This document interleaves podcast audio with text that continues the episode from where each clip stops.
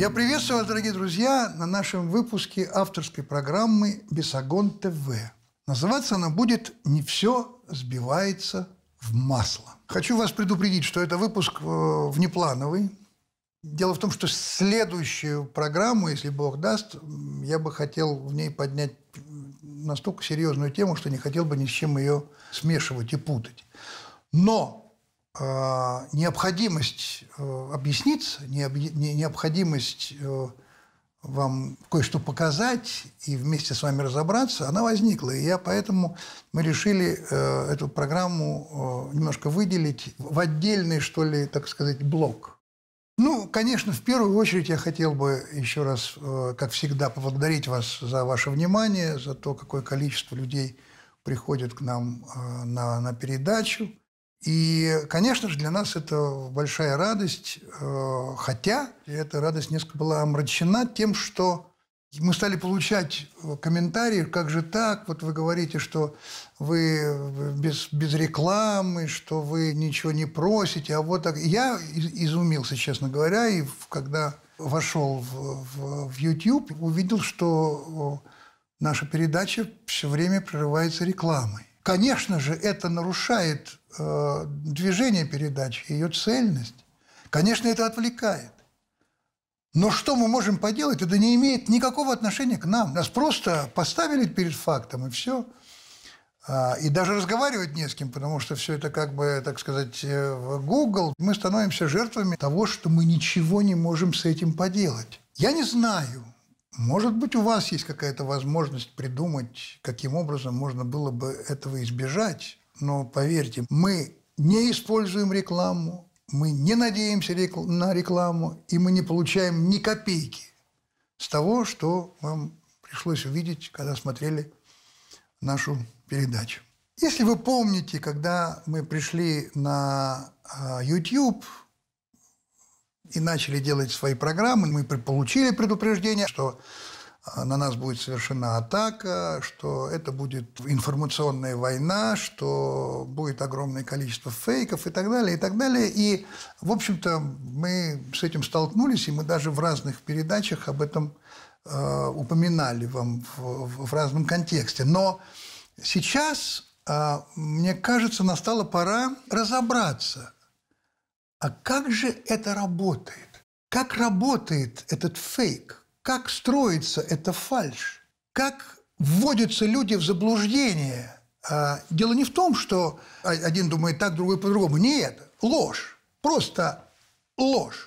Если вы помните в начале, в чем обвиняли? Чипирование, маразматика, кукуха-мукуха, конспиролог, ну и так далее, и так далее, и так далее. Теперь новая возникла глобальная идея.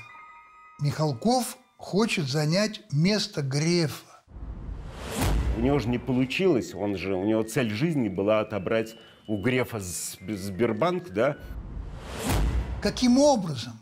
А не важно. Это не имеет значения.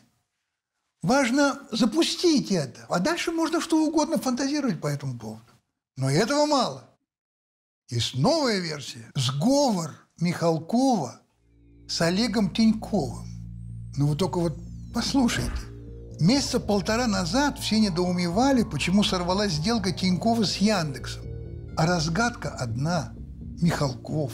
В банковской среде только ленивый не обсуждает слухи, что мохнатый шмель давно запустил в эксцентричного блогера свои жвала. Нет никакого Тинькова, есть только Михалков. Это может звучать дико, но народному режиссеру плотно запала в голову идея забрать к себе народный банк детище Грефа он уже воспринимает как свое, и конкурент в виде гибрида Яндекса и Тинькофф Банка ему не нужен. Никита Михалков давно держит Тинькова на коротком поводке. Михалков не один десяток лет назначает отраслевых министров, депутатов, чиновников. Я знаю, что можно ругаться в, YouTube. Я не хочу этого делать, просто чтобы не нарушать как бы, какой-то общий стиль. Десятки лет я назначаю депутатами. Я бы хотел услышать ответ э, господина Тинькова.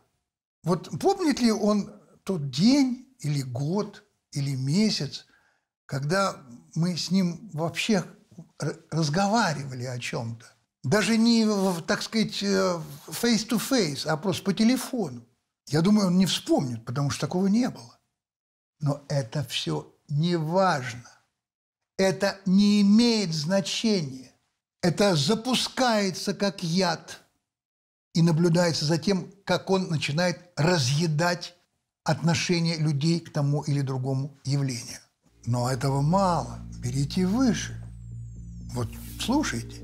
Администрация президента получила информацию о том, что коммунисты ведут переговоры с движением «Царьград» о выдвижении единого кандидата на предстоящих выборах главы государства. И оптимальным кандидатом от этих сил является Никита Михалков. В аналитической записке отмечается, что аналитической записке отмечается, что Никита Михалков имеет высокую степень узнаваемости, пользуется доверием, популярностью, одинаково близок к православным, монархистам, державникам и коммунистам. Это делает его идеальной, компромиссной и объединяющей фигурой. Сам Михалков уже давно видит себя во власти. Одинаково близок к православным, монархистам, державникам и коммунистам. Коммунисты с, с монархистами. Неважно. Неважно. Расчет на то, что вбросили и поехало. А как этому придается таинственно официальное а, значение, некую значимость, масштаб? Информация из аппарата президента. Ну что же это? Вообще аппарат президента за, за кого держат? Вы посмотрите, на что это рассчитано. Это рассчитано на слабый мозжечок людей, них, них желающих попытаться, ну, хотя бы задать вопрос, а зачем это нужно, допустим, тому же самому Михалкову или КПРФ, или аппарату президента? Нет. Потому что мы живем в мире подмен, в мире лжи, покрывающей одну другую. Это цунами, накрывающее человека. И дальше уже разбираться нет смысла. Причем вы посмотрите. Это же очень интересная тенденция. Ну, я, поверьте, у меня нет желания не оправдываться, не жаловаться. Мне это интересно, я хочу в этом разобраться. И вы обратите внимание, как в нашей политике, внутри, во внешней, где-то в отношении с другими политиками или странами. Ну зачем связываться? Ну что, господи, ну и что вы не видите, что это за люди? Зачем только делать им рейтинг, поднимать? Бог с ними. Нет, нет ребята, не Бог с ними. Потому что широта, прощение, ирония, улыбка, она воспринимается вот этими силами как слабость, как трусость как невозможность защититься. А что это значит? А это значит, что о, промолчали. А ну-ка так, а ну-ка так, а ну-ка так, а вот так, а потом поздно. И когда ты говоришь, да как же, а поздно. Поздно. Ты уже сам в этих людях, в этих силах воспитал ощущение их безнаказанности, ощущение их всевласти, и твоей слабости. А ты можешь говорить, ребят, ну вы что, сами не видите, что это вранье? Я-то знаю, что правда, а что неправда. Кого это волнует? Мы не можем все время терпеть. Сейчас я не только про себя говорю. Мы не можем терпеть, чтобы нам э, блокировали наши каналы. Мы не можем терпеть, чтобы нам объявляли санкции, и э, Microsoft переставал сотрудничать с э, МВТУ имени Баумана. Мы не можем этого терпеть. Те, кто это делают, должны знать, что они рискуют. И есть наказание. Оно должно быть. Не мстительность, а security. Защита. Да, есть люди, которые требуют защиты от других. Как правило, это очень талантливые люди. Я не настолько талантлив, чтобы быть беззащитным, так сказать, и беспомощным. И дело, повторяю, не в обиде – Дело не в обиде. Я не хочу, чтобы людей обманывали за мой счет. Я не хочу, чтобы люди, которые смотрят нашу передачу, посмотрев то, что я вам сейчас покажу, меняли свое отношение к нам. Потому что они не знают правды. Им за правду выдают другое. А я этого не хочу. Я касался немножко этой темы о том, как Михалков вырубает государственные леса. Когда это точечная выплеск, плевок, ну хорошо, ладно, повисает на ветке. А когда это начинает распространяться, а когда за это платят деньги, а когда интересно узнать, а за что платят деньги и как это делается. Посмотрите эту а, технологию, психологическую технологию. Еще 8 лет назад Никита Михалков открыл собственный мебельный бизнес. Тогда об этом широко писали СМИ. Для того, чтобы делать фанеру и мебель, нужна древесина, причем желательно из того же или близлежащего региона, чтобы банально сэкономить и не тратиться на перевозки. Из официальных документов мы видим, что Михалков является единоличным хозяином ООО «Темино-Павловская». Ему же принадлежит лесное хозяйство «Темино-Лесное». Эта компания арендовала у Нижегородского лесхоза землю на 49 лет. На целых 49 лет Михалков получил право вести вырубку Нижегородского леса для своей мебельной фабрики. Речь идет о почти 30 тысячах гектаров в Павловском районе. Это примерно как территория Мальты, или всего четверть от вырубки китайских дровосеков в Томской области. А это вырубка леса леса на тех самых гектарах, которые арендует компания Михалкова. Сплошная ковровая вырубка, в том числе ценных пород, идет в местном природном заказнике Тумбатинская. Ценные породы нужны для мебельного производства. Ради этого организована массовая рубка деревьев. Посмотрите на съемку этой местности со спутников. Леса на участке, где работает компания Михалкова, буквально облысели за последние 10 лет. Видите, с каждым годом светлых прямоугольников вместо леса все больше и больше, а в последнее время вырубка еще больше усилилась. Посадочные работы для восполнения уничтоженного леса не ведутся, а это прямое нарушение Лесного кодекса Российской Федерации. Это кадры, которые мы сняли во время нашего последнего сентябрьского рейда. На них видно, что вырубка ведется постоянно, с помощью дорожной техники. Процесс поставлен на поток.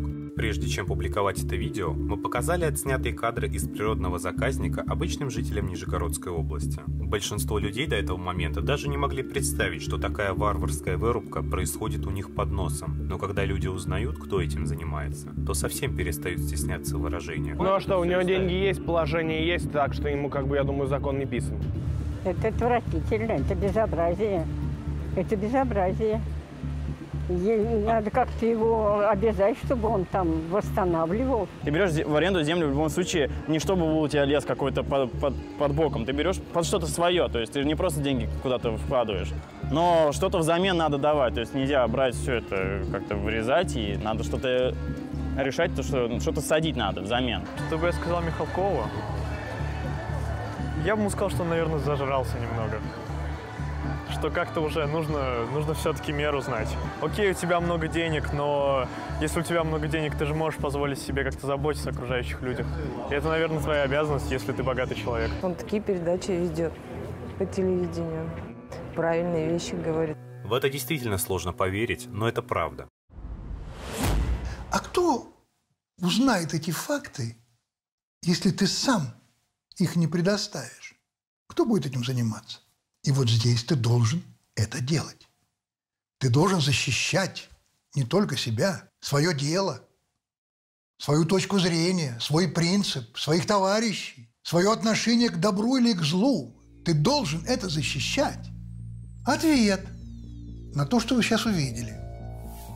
Департамент лесного хозяйства ведет контроль за заготовкой древесины, в частности – и в природном заказнике Тумбатинский, который входит в арендуемую территорию ООО «Темино-лесное». Документ. Заготовка древесины на территории заказника осуществляется в соответствии с соблюдением режима охраны, установленного положением о заказнике. Сплошные рубки на территории заказника не предусмотрены и не проводятся. План по лесовосстановлению ООО «Темино-лесное» ежегодно перевыполняет, восстанавливает не только вырубаемые леса, но и гари, погибшие насаждения, производят лесовосстановительные мероприятия на пустырях и прогалинах.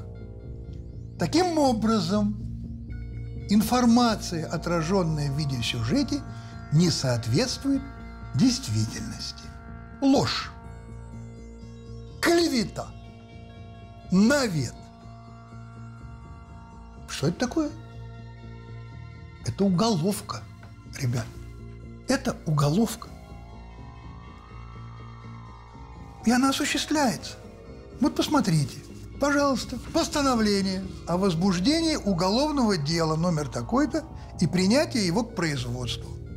Текст постановили. Возбудить уголовное дело по признакам преступления, предусмотренного частью 2 статьи 128.1 Уголовного кодекса РФ.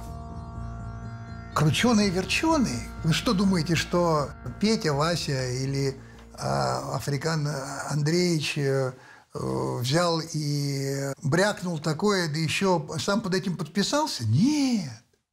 Это идет через вторые, третьи, двадцатые руки. Тут трудно докопаться. Трудно. Но нужно. Объясню почему. Дело в том, что если ты идешь на то, чтобы лгать и клеветать за деньги, ты должен понимать, что тебе может прилететь обратно. И поэтому тем, кто это снимал, монтировал и выкладывал, я очень рекомендую прийти и рассказать всю историю от начала до конца. Кто заказал, зачем, сколько заплатили, а как найти, а нашли. Известны не только ваши имена. У нас даже есть ваши фотографии, которые мы по понятным причинам показывать сейчас не можем, чтобы не мешать следствию. Но поверьте, они есть. Потому что когда сила праведная и правды включает справедливость, она бывает с кулаками. А теперь я вам покажу такую вишенку на торте. Я вам сейчас покажу такой образчик э, скрытого доноса. Я хочу опять, чтобы вы понимали. Мне не дает покоя само ощущение того, что прав Геббельс, сказавший, что ложь, повторенная тысячу раз, становится правдой. Не дает мне покоя это ощущение. Я говорю об Андрее Викторовиче Караулове. Я не хочу пересказывать э, этот текст. Я хочу, чтобы вы, дорогие зрители, посмотрели сами. Вот первый источник. Хочу, чтобы вы послушали интонацию, э, послушали паузы, посмотрели на лицо. Как же все-таки Никита Сергеевич-то Михалков, опытный человек, и так подставил Бастрыкина перед Путиным. Вот как? – Если Господь хочет кого-то наказать, отнимает прежде разум.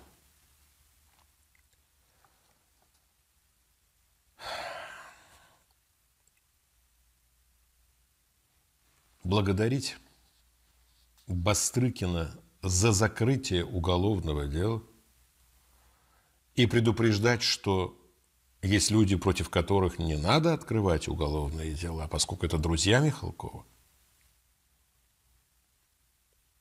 благодарить Бастрыкина за закрытие уголовного дела против его же банкира Я Михалко. И предположение мое, его банкир, некто Глеб Фетисов, мой банк, где у Михалкова было, я так предполагаю, не менее миллиарда рублей. Читаем. Никита Сергеевич Михалков, фирменный герб. Отметка Следственного комитета, то есть это не фейк – получено 23.11.2020 года. Председателю Следственного комитета Российской Федерации, генералу юстиции Российской Федерации А.И. Вострыкину. Официальное обращение, не частная записка, от приятеля к приятелю. Уважаемый Александр Иванович, направляю вам письмо от К.Ю. Тувыкина.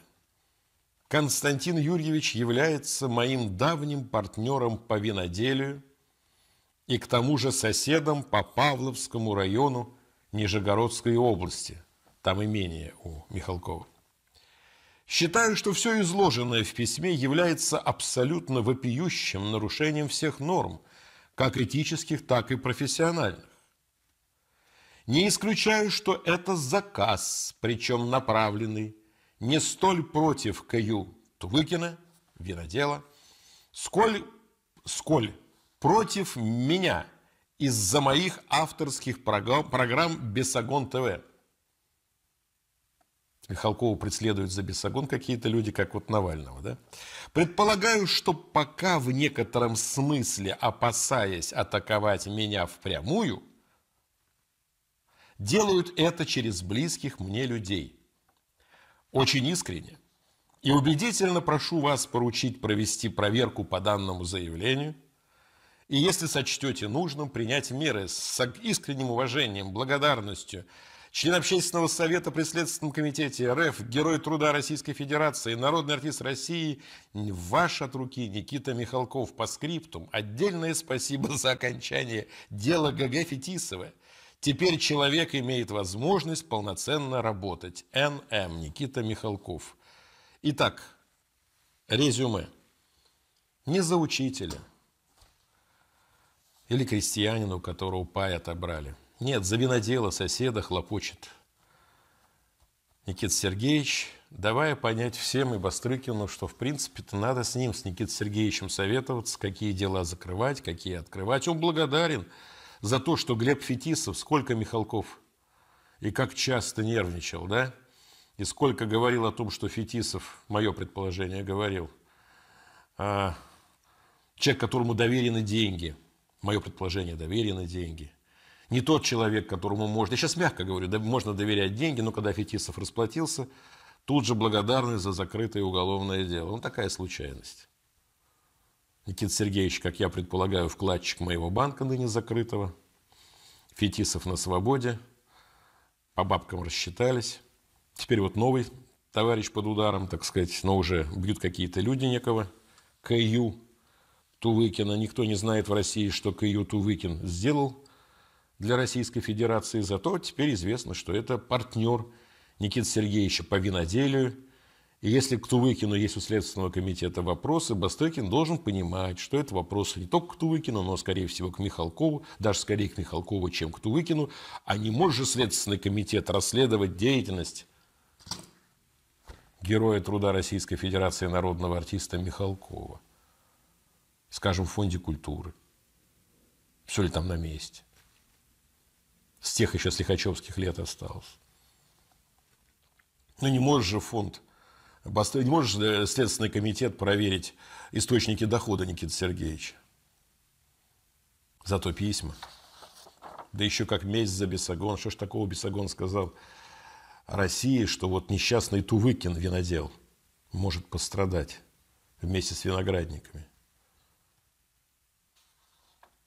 Нормально? Официальное письмо на гербе. Что Путин скажет, увидев эту переписку? Промолчит? Что Александр Иванович ответит, что все по закону будет в отношении Тувыкина и других Никита Сергеевича. Это мы, Следственный комитет, а не вы. И нам на гербовой бумаге-то писать не надо. Без вас разберемся, нам за это зарплату платят. У нас по закону все, а не по понятиям. Вот что Бастрыкину на это ответить? Или действительно не возбуждаться, даже не смотреть в сторону некого Тувыкина. И уже навсегда забыть про Фетисова. Он же расплатился. Правда, не со всеми вкладчиками. Я так предполагаю. Ну, с Михалковым все в порядке, раз он благодарит за него. За банк, мой банк. Правда, это такая штука, которая перепрыгивает через любой забор. Рано или поздно все становится на свои места. И про бесогон становится понятно, и про, про все становится понятно. Жаль, что Никита Сергеевич, который когда-то делал рабу любви, жаль, правда жаль, что иногда кажется, он чужой среди своих, но свой среди чужих. Тут такая вот интересная история получилась, как мне думается, с Никитой Михалковым. Прежде чем разобрать этот текст, я бы хотел немножко предаться воспоминаниям Андрея. Мы давно знакомы. и ты был очень успешным журналистом, ты был в тренде, ты богатый был и, наверное, остаешься. Я помню, как ты защищал на съезде Союз кинематографистов в своей передаче «Момент истины». Я приходил в нее. В то время ты снял более 80 часов материала про Путина, сериал про Путина, Россия Путина, потом еще четырехсерийный, по-моему, фильм «Неизвестный Путин». И вот как выглядела твоя позиция. Какое сегодня лицо у этого человека? Очень интересное лицо. За все в ответе. 2000-2010 годы. За все в ответе. Какие они были эти годы для этого человека? Кто-нибудь, кто-нибудь, кроме него самого, знает это? Какой ценой? Один человек. Именно так, один человек. Владимир Путин смог изменить в корне, переломить эту ситуацию – что такое закон об СРП? Почему Россия теряла свою собственную нефть, деньги от нефти? Казалось бы, одна из главных составных частей нашего бюджета – нефть, газ и продажа оружия. Неожиданный будет сегодня разговор, фактически разговор о том, что мы очень плохо знаем человека, его работу, и имя этого человека – Владимир Путин.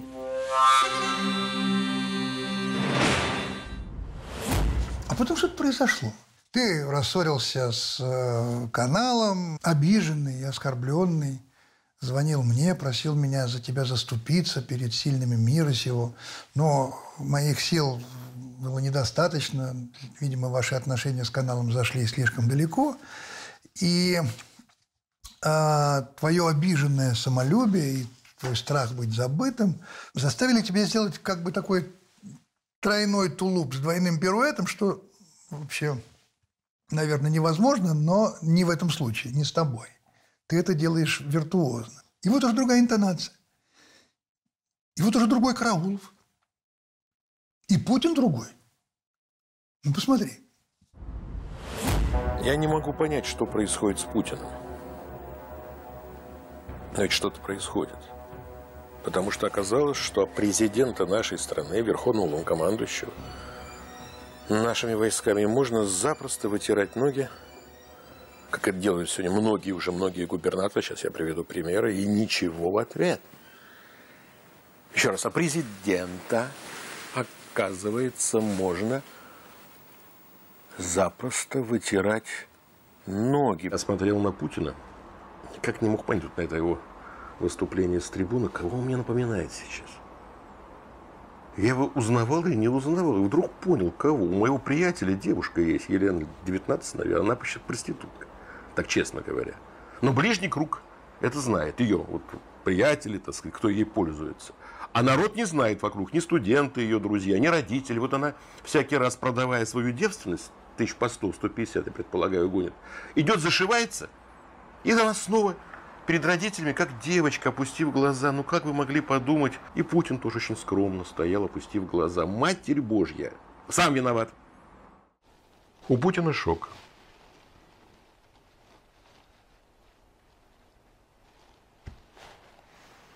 А это значит, мое предположение, что ни в каком, невзиря на обнуление, на Терешкову, на все эти голосования, он не будет баллотироваться в четвертом году. Надо уметь уходить.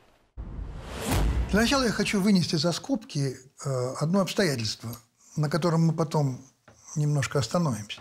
Оно заключается в том, что э, успешный, э, пытающийся быть объективным журналист превращается в барыгу, который за деньги использует украденные со стола Следственного комитета документы.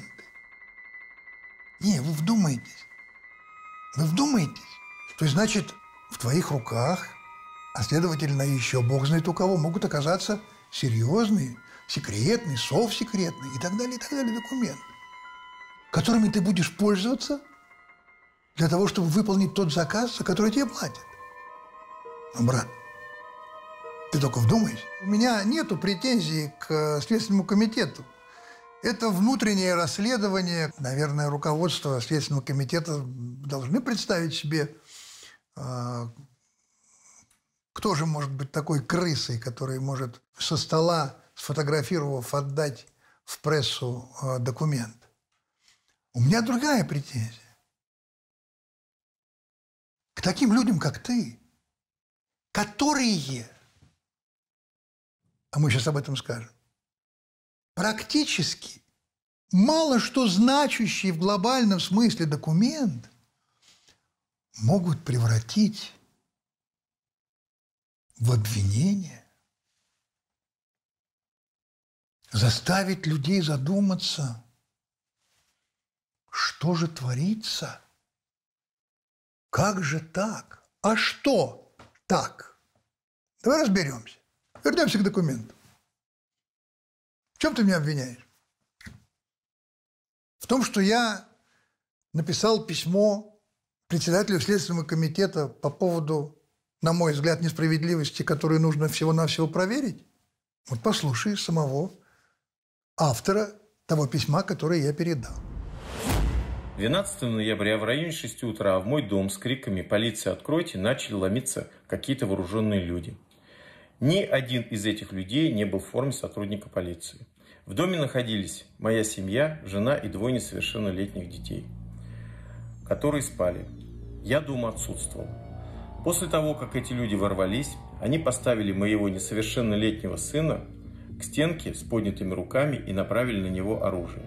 Моей жене они предъявили удостоверение, предъявили постановление э, и, оказав на нее давление, не дали ей внятно прочитать это постановление, забрали у нее мобильный телефон и начали обыск. Они требовали показать, где в доме находится сейф.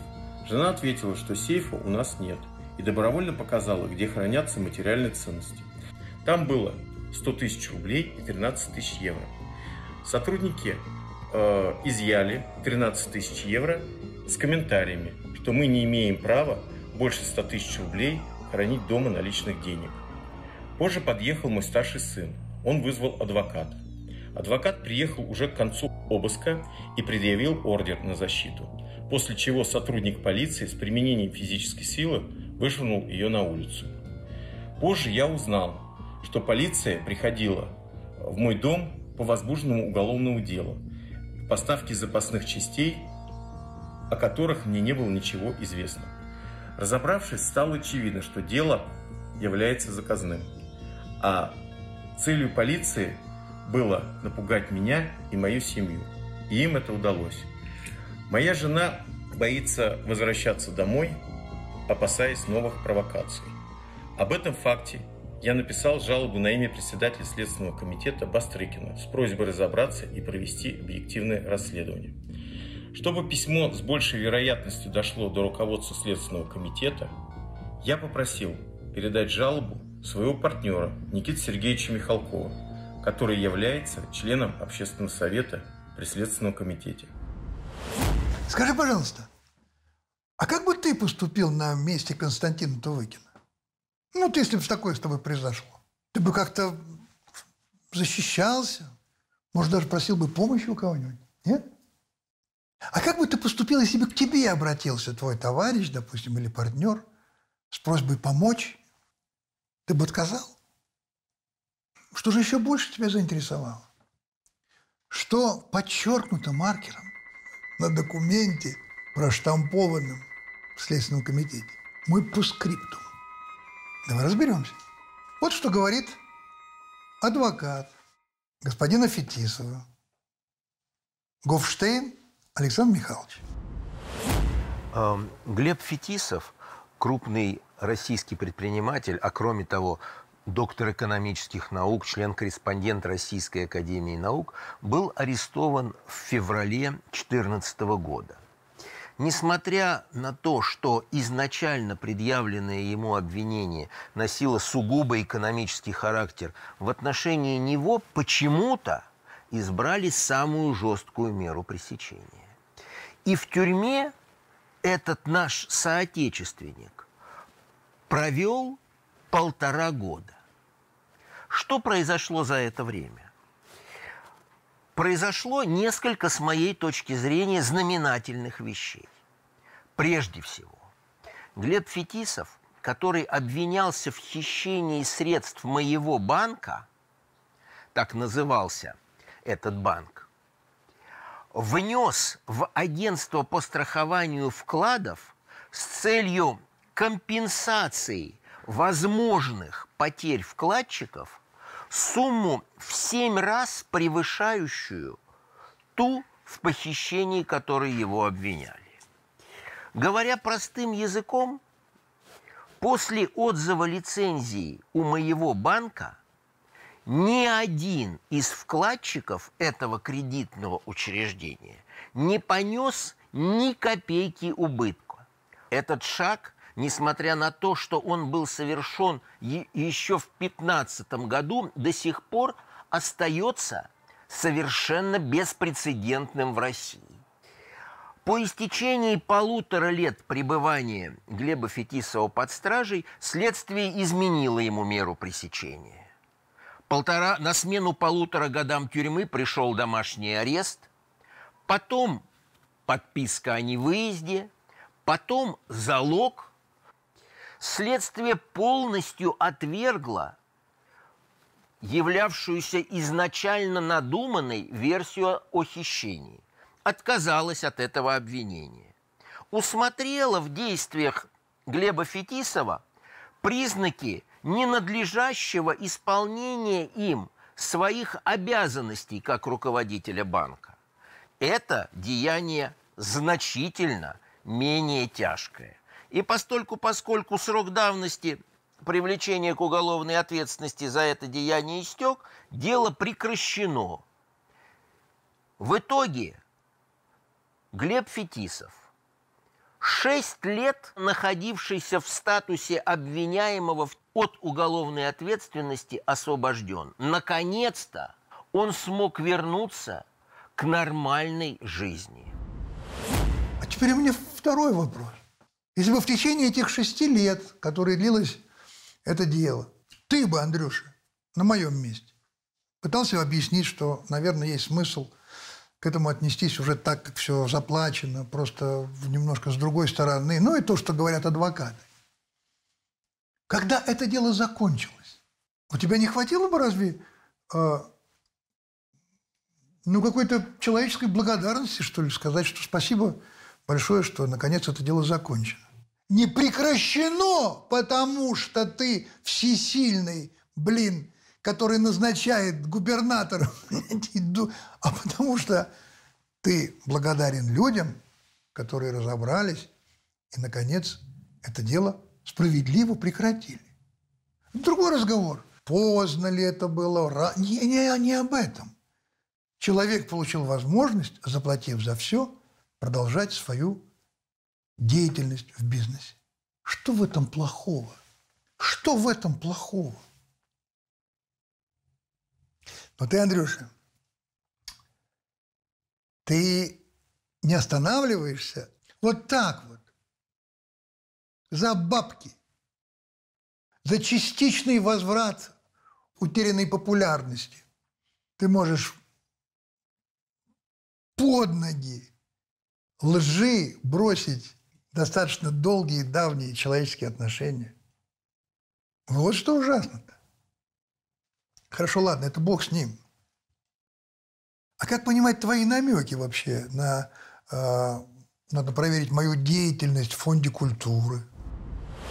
А не может же Следственный комитет расследовать деятельность героя труда Российской Федерации народного артиста Михалкова?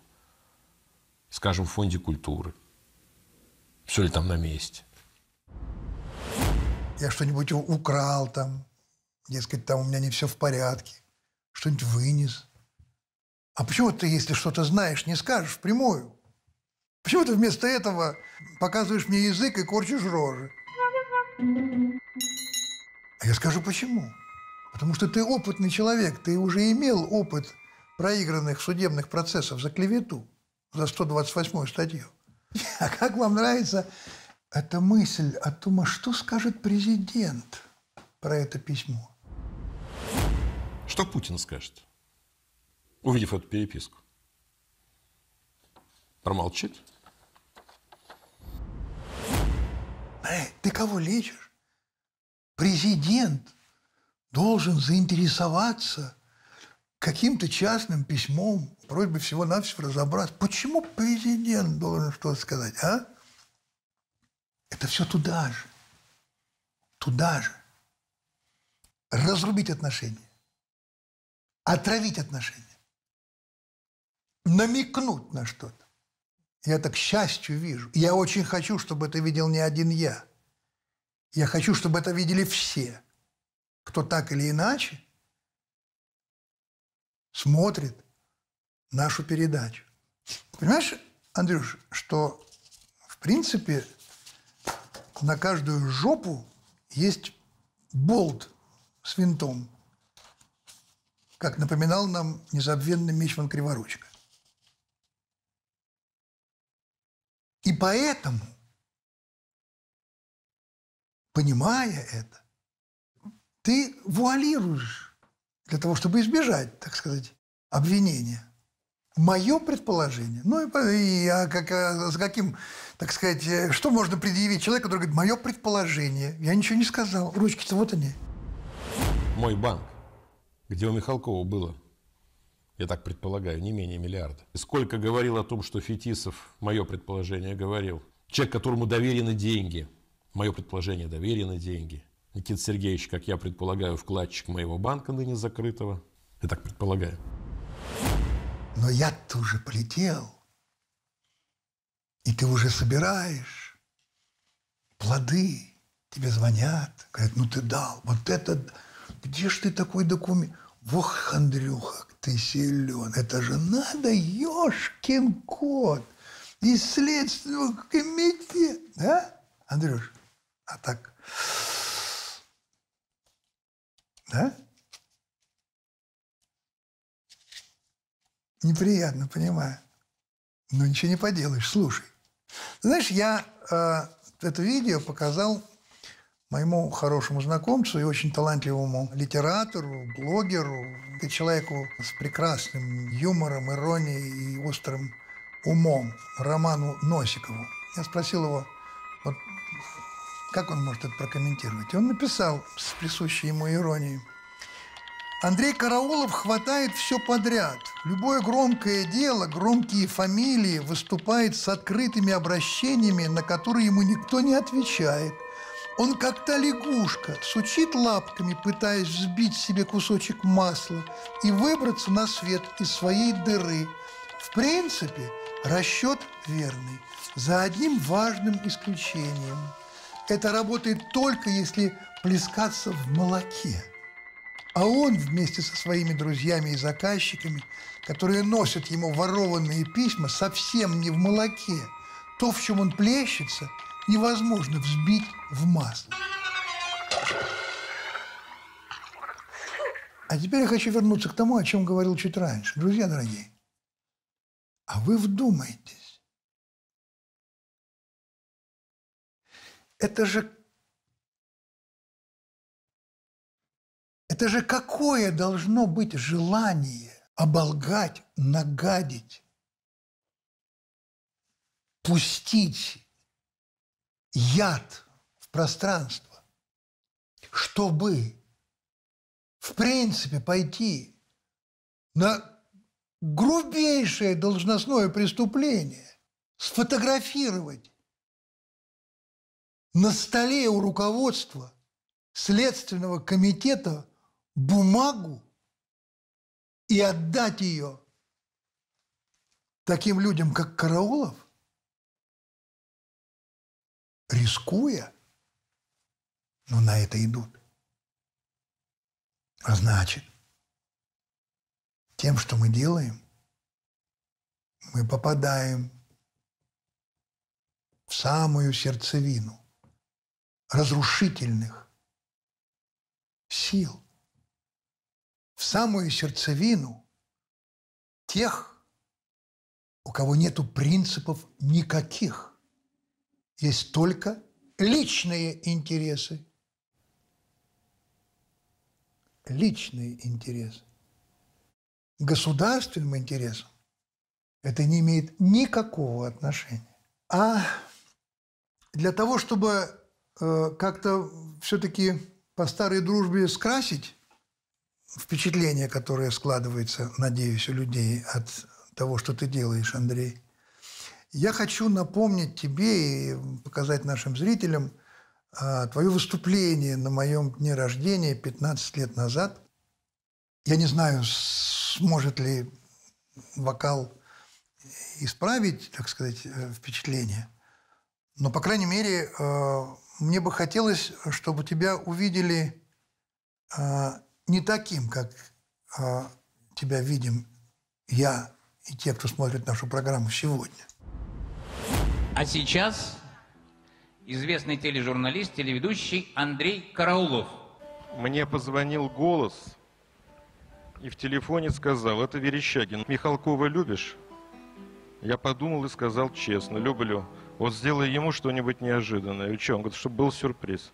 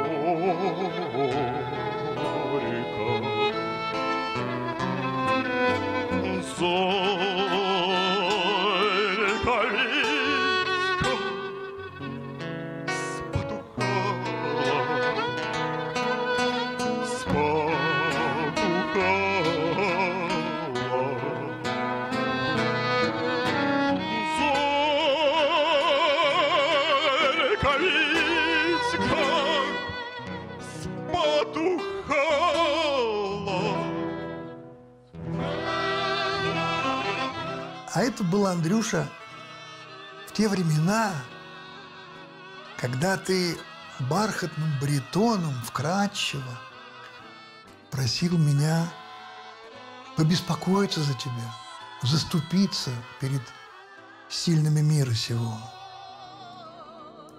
И как это ни странно, я думаю, ты тогда не думал о том, что лучше, может быть, было помочь крестьянину или учителю – как ты меня пытаешься сейчас учить в своей передаче.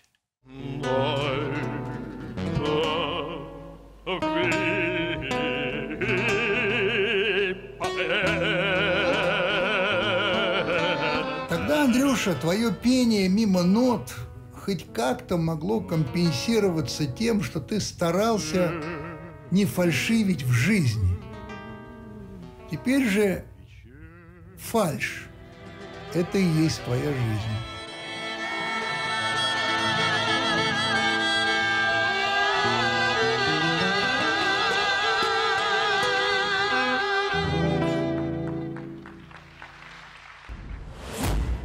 Во всяком случае, э, мой телефон ты знаешь, и если возникнет у тебя ощущение и желание хоть что-то сохранить человеческих отношениях. И, может быть, даже извиниться за вот все то, что мы сейчас видели. Поверь, я всегда сниму трубку. Потому что продолжаю считать тебя одаренным человеком. Только дар может быть пущен во благо, а может быть пущен во зло. Но это решать самому персонажу. Но закончить я хочу все-таки другим. Я хочу закончить другим письмом, на которое я хочу ответить. Это письмо от человека, отбывающего почти максимальный срок тюремного заключения. Его зовут Сергей Анатольевич. Вы прислали мне свои стихи, а, и я не специалист. Скажу вам, что, конечно же, э, там много несовершенного с точки зрения поэзии. Но для меня лично э, это несовершенство во многом компенсируется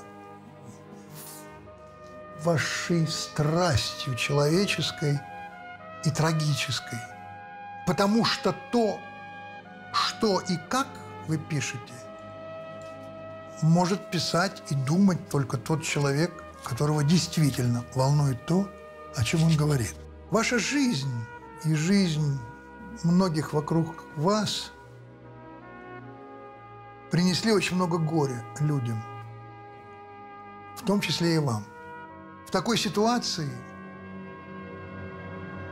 человек имеет трагическую возможность взглянуть на свою жизнь по-другому, нежели он на нее смотрел какое-то количество лет назад.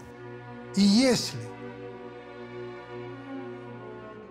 как вы пишете, наша передача «Бесогон» является как бы глотком свежего воздуха, для меня это перекрывает все то, что говорят и пишут те, кто не могут понять, что масло сбивается только из молока, а не из того, что они сбивают. Я желаю вам тем, кто вокруг вас, терпения, осознания и надежды. Ну вот, собственно, и все, что я хотел сегодня сказать. И я уже упоминал сегодня нашего Мичмана Криворучка. Как он говорит, уходим по одному, если что, мы геологи. Всего доброго. Я жду вас на следующей встрече. Бог даст.